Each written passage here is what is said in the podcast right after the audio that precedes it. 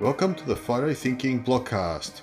I'm Theo Panagopoulos. If you don't have time to read a review on the Zeiss Ikon Super Ikonta C model 530-2, I will read it to you and then you can refer back to it when you get onto a computer or a device.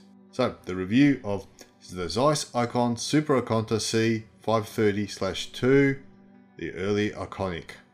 When considering iconic folding cameras, a few come to mind. One that invariably makes that list is the Zeiss Ikon Super Ikonta C. What's there not to love in this camera? A folding camera which travels easily, uses readily available 120 film, produces 6x9 frames, and is a rangefinder to ensure precision focusing and sharp results. When I started collecting cameras, if you asked me what kind of cameras I would include, the Zeiss Ikon Super Ikonta C would not have been in the answer. A range of SLRs, compacts and rangefinders would easily have been mentioned. As my collection has matured, folding cameras have been something I have been more and more interested in. As such, I have acquired versions of the Super Ikonta in most formats. It is a range of cameras along with the simpler Ikonta models, which are without a rangefinder, that in their day had a camera for everyone. Paired up with well-regarded Zeiss lenses, it is a good combination. I did not realize until I had my Super Ikonta how much of a cult camera they are. I ran into quite a few people that have one and everyone had good things to say about them. A good friend even asked, why do they keep developing new cameras? They hit the mark with the Super Ikonta. It is an interesting perspective. Modern cameras have a lot of functionality making shooting very easy and convenient. Generally the results are also technically superior. Yet there is a fascination with the very antiquated cameras from decades earlier. Add to that the old folding cameras are quite awkward to use. I don't get it, but I also do get it. The Super Ikonta C is a camera of contradictions. I've had it now for about one and a half years. Coming from one of the oldest photographic companies, this camera came with a lot of advancement for that time. Let's see how that translates to someone using it then, and more importantly for us using it now.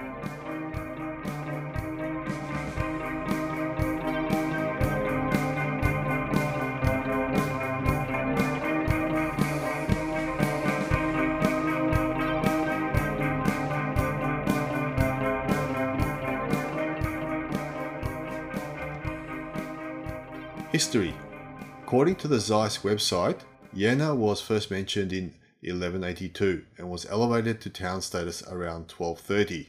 It played a central role in the age of Romanticism and the Enlightenment. Due to its well-known university, in particular, Jena was the center of attraction for many famous academics, including Goethe, Schiller, and Hegel. In 1946 in Jena, Carl Zeiss Optical Workshop was established, Carl Zeiss Jena was founded 10 years later in 1856. When Carl Zeiss himself passed away in 1888, his partner Ernst Abbe introduced photographic optics production. The company flourished and expanded into cameras. In 1926, Zeiss Ikon was formed with considerable capital by Carl Zeiss and was the result of a merger of Contessa Nettel, Ernemann, Goerz, and Ica.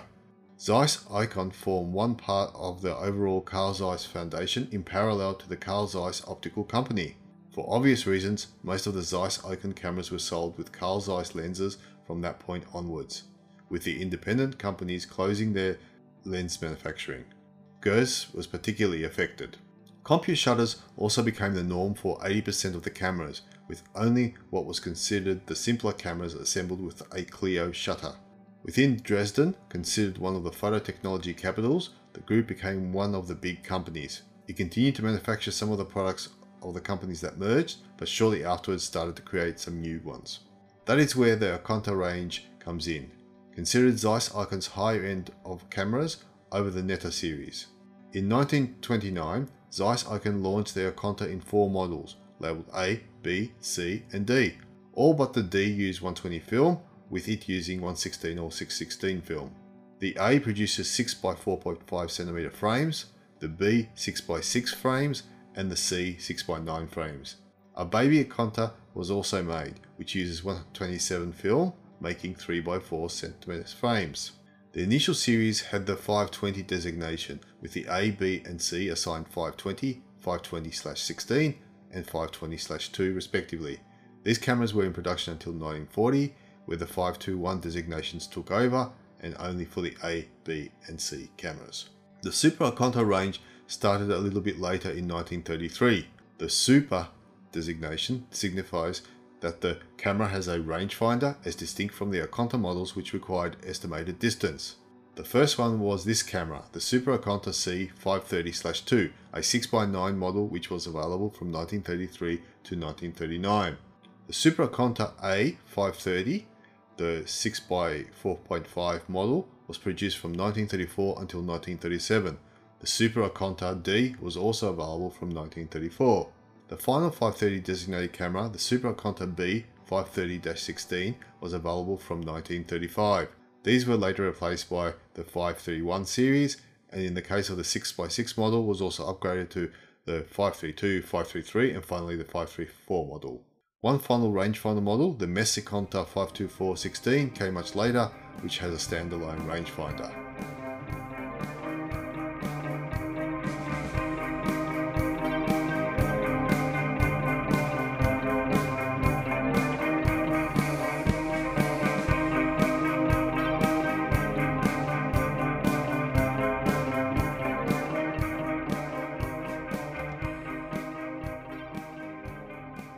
Camera specifics. The Zeiss Ikon Super Ikonta C 530-2 is a medium format rangefinder camera from the 1930s.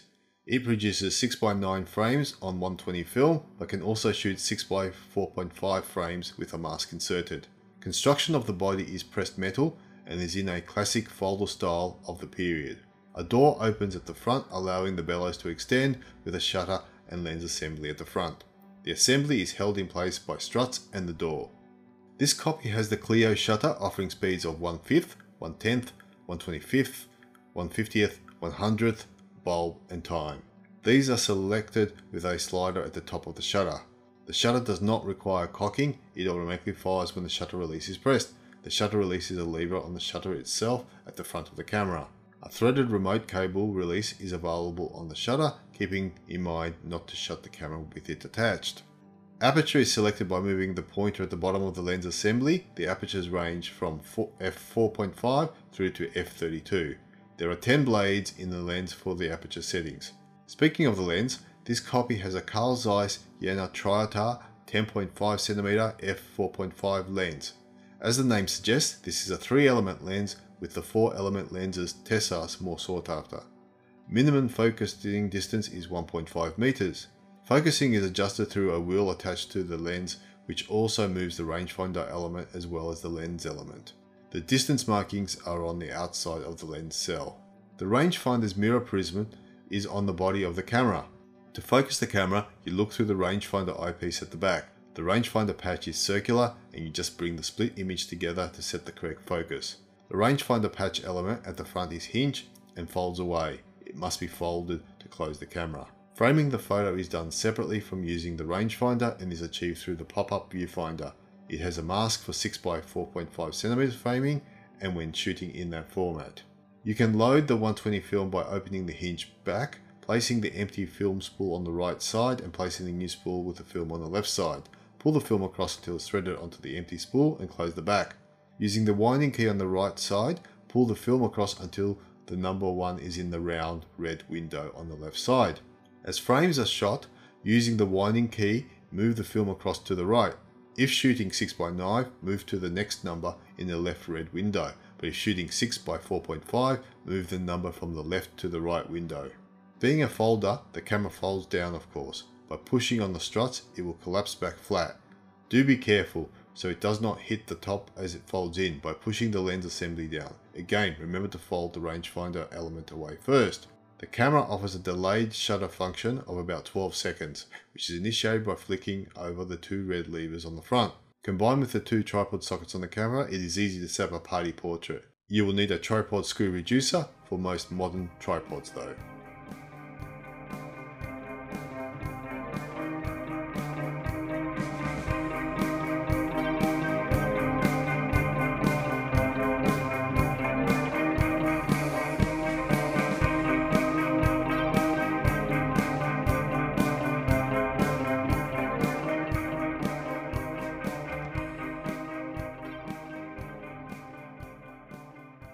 Experience.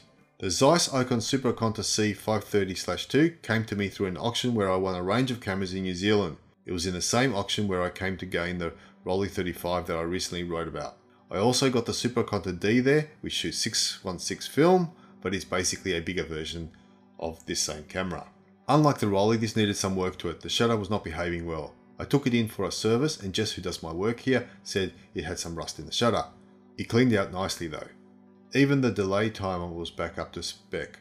One thing I really appreciate about Jess is everything is returned really well cleaned out, the camera looked brand new. On my first outing, I really had to come to terms with using the camera. The shutter release is quite a small lever and holding the camera is quite awkward initially. It is especially more so in landscape orientation as the camera has been designed in portrait orientation. Reaching at the front of the camera is never a natural position. This was also compounded with the slow shutter speed options. A maximum of a one hundredth of a second is a bit of a challenge when holding something a little unnaturally. I have gotten used to it and to be honest the position of the release is no longer something that bothers me. If I had to say something I wish I was different, the faster shutter speed would be it. That is pretty much where my complaints about this camera end. Once I got used to using it and was able to keep it steady by using some breathing techniques, the results can be breathtaking. It surprised me a lot considering the Triotar is the less advanced of the lenses. Combine this with using slower speed film, the clarity and detail in the resultant negatives are up there in the wow factor stakes. I did have to take it back to realign the rangefinder. I suspect I knocked it out, but since then, it has been very accurate. I do have to remove my glasses to use the rangefinder, but it is very clear and easy to line up. Framing the shot is less accurate, but I have not had to shave much off any of the photos. In the article, you will see at this point a crop of about roughly 100% of the photo with the floating Busker. For reference, the photo was taken on Agfa Agfapan APX25, which was expired over 20 years earlier. I must admit that it has become a camera I reach to often when I feel like shooting big negatives.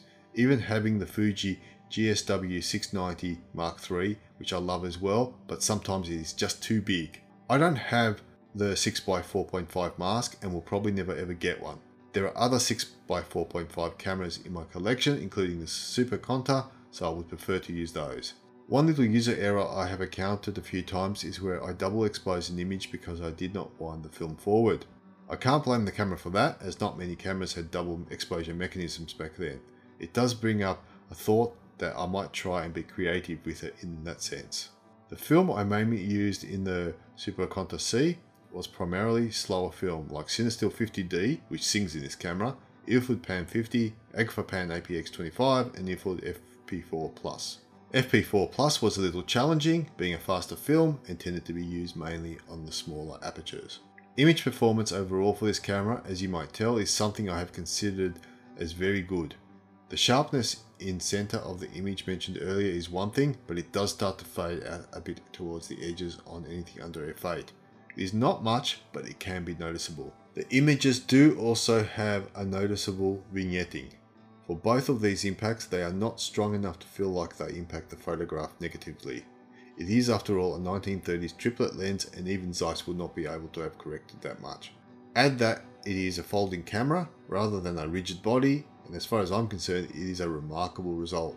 There is an obvious reason why these Super Ikontas are gaining popularity.